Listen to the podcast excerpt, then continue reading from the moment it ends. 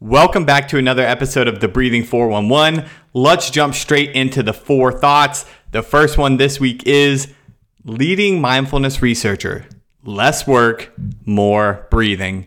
And here's a quote If you come away from this book with anything, I want it to be a clear sense of how important this is. We're busy, we're time pressured, we are always under the gun. But 12 more minutes of work is simply not going to catch you up as, as much as sitting quietly and on purpose with your breath. End quote. And that is Amishi Jha, PhD, from the great, just unbelievably good book, Peak Mind. And I am just going to repeat that last sentence. But 12 more minutes of work is simply not going to catch you up as much as sitting quietly and on purpose with your breath. End quote. That is amazing. So make sure you spend at least 12 minutes with your breath today, tomorrow, and every day for the rest of our lives. All right, I'll move on to thought number two a simple way to laugh more. And here's a quote Laughing is the most therapeutic breathing exercise. End quote and I came up with that little self-indulgence here. I guess I didn't think about it. All right, uh, but I've been telling my wife that I should make a self-deprecating breathing humor account on Instagram for like a year or more. I've just been saying, oh, just something to make fun of all the breathing stuff because I'm so obsessed with it. Right? I'm so far in. Anyways, I finally did it. It is called the garlic breath. My wife thought of the name, uh, and then she made me a silly icon in like 30 seconds on Canva. So it's ridiculous. Um, but go check it out. Go follow it and start sharing so we can make laughing a part of everyone's day. All right. With that, I will move on to the five uh, thought number three, which is titled Five Great Breathing Apps. So here are some breathing apps I use and or have used or something, you know, just to show you some of the ones I'm, I'm most familiar with and, and why I like it. So the first one is simply titled Breathe. This is my current favorite because it lets you set breaths down to a tenth of a second. So you can do like a 4.4 second inhale and a 6.7 second exhale, whatever you want, right? Uh, I'm weird and enjoy that kind of control.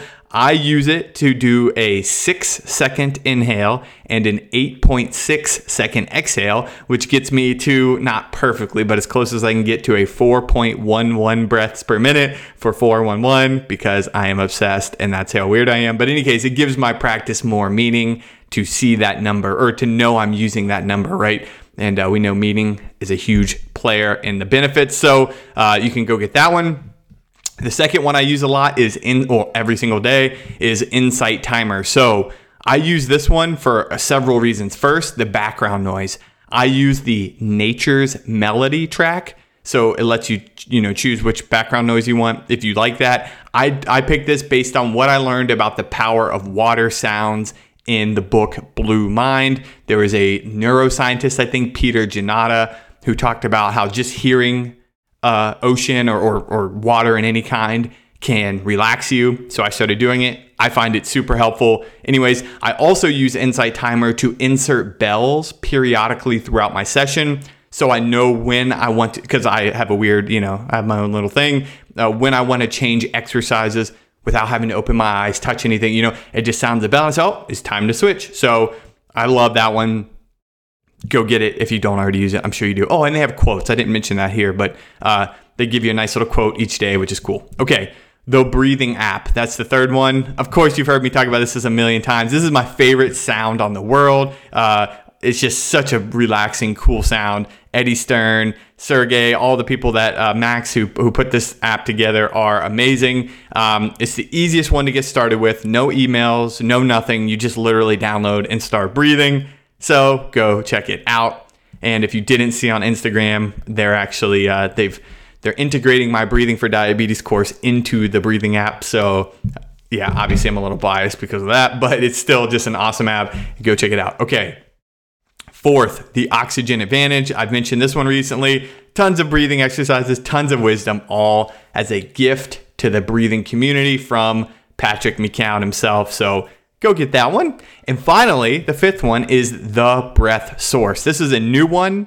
Uh, I'll say it again because I kind of went fast. The breath source. Uh, a new one. I haven't used it too often because I personally don't like guided sessions that much. I like to just set it and have tones or a voice or whatever, just say inhale, exhale, or or just you know sounds. But I'm weird. Most people like guided sessions, right? So I wanted to include one uh, in case you are into guided sessions. This looks like one of the best ones out there. So go check it out. All right, that is it. That's a longer one. Let's move on to the fourth and final thought, which is titled The Metaphorical Benefits of Belly Breathing for Emotional Stability. And here's a quote Similarly, when we focus on our breathing down in the belly, we are tuning into a region of the body that is far from the head and thus far below the agitations of our thinking mind.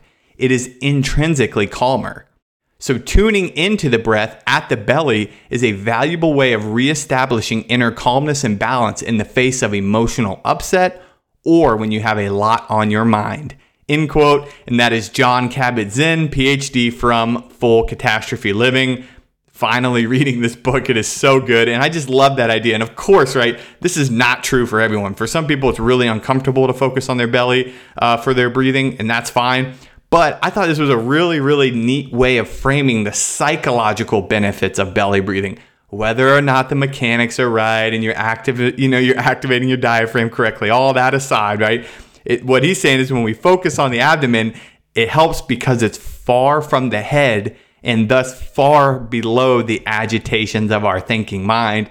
That is super neat and a really cool way to look at it. So thank you, John Kabat-Zinn, for your beautiful wisdom. And think of that if you need to, you know, you're going through something emotional, get away from your head, right? Down into the belly, the actual physical core of your body, and notice your breath. Okay, let's move on to the one quote for this week. It's a great one.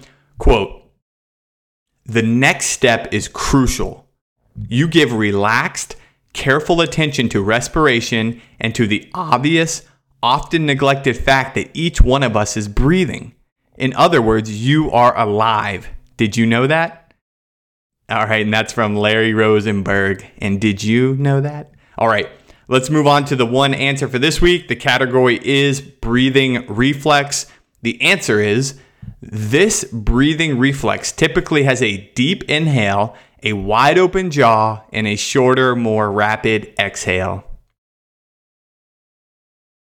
What is a yawn? All right, that's it for this week. Uh, remember, 12 minutes is of sitting with your breath is going to be way more beneficial than 12 more minutes of work, right? Remember to laugh more, go follow the garlic breath. If it feels too cheesy, I'll probably quit, but it's fun for me right now. Uh, go check out one of those breathing apps. I'm sure one of them can help you in your breathing practice in some way. And remember those metaphorical benefits of belly breathing, getting out of that the head into the belly.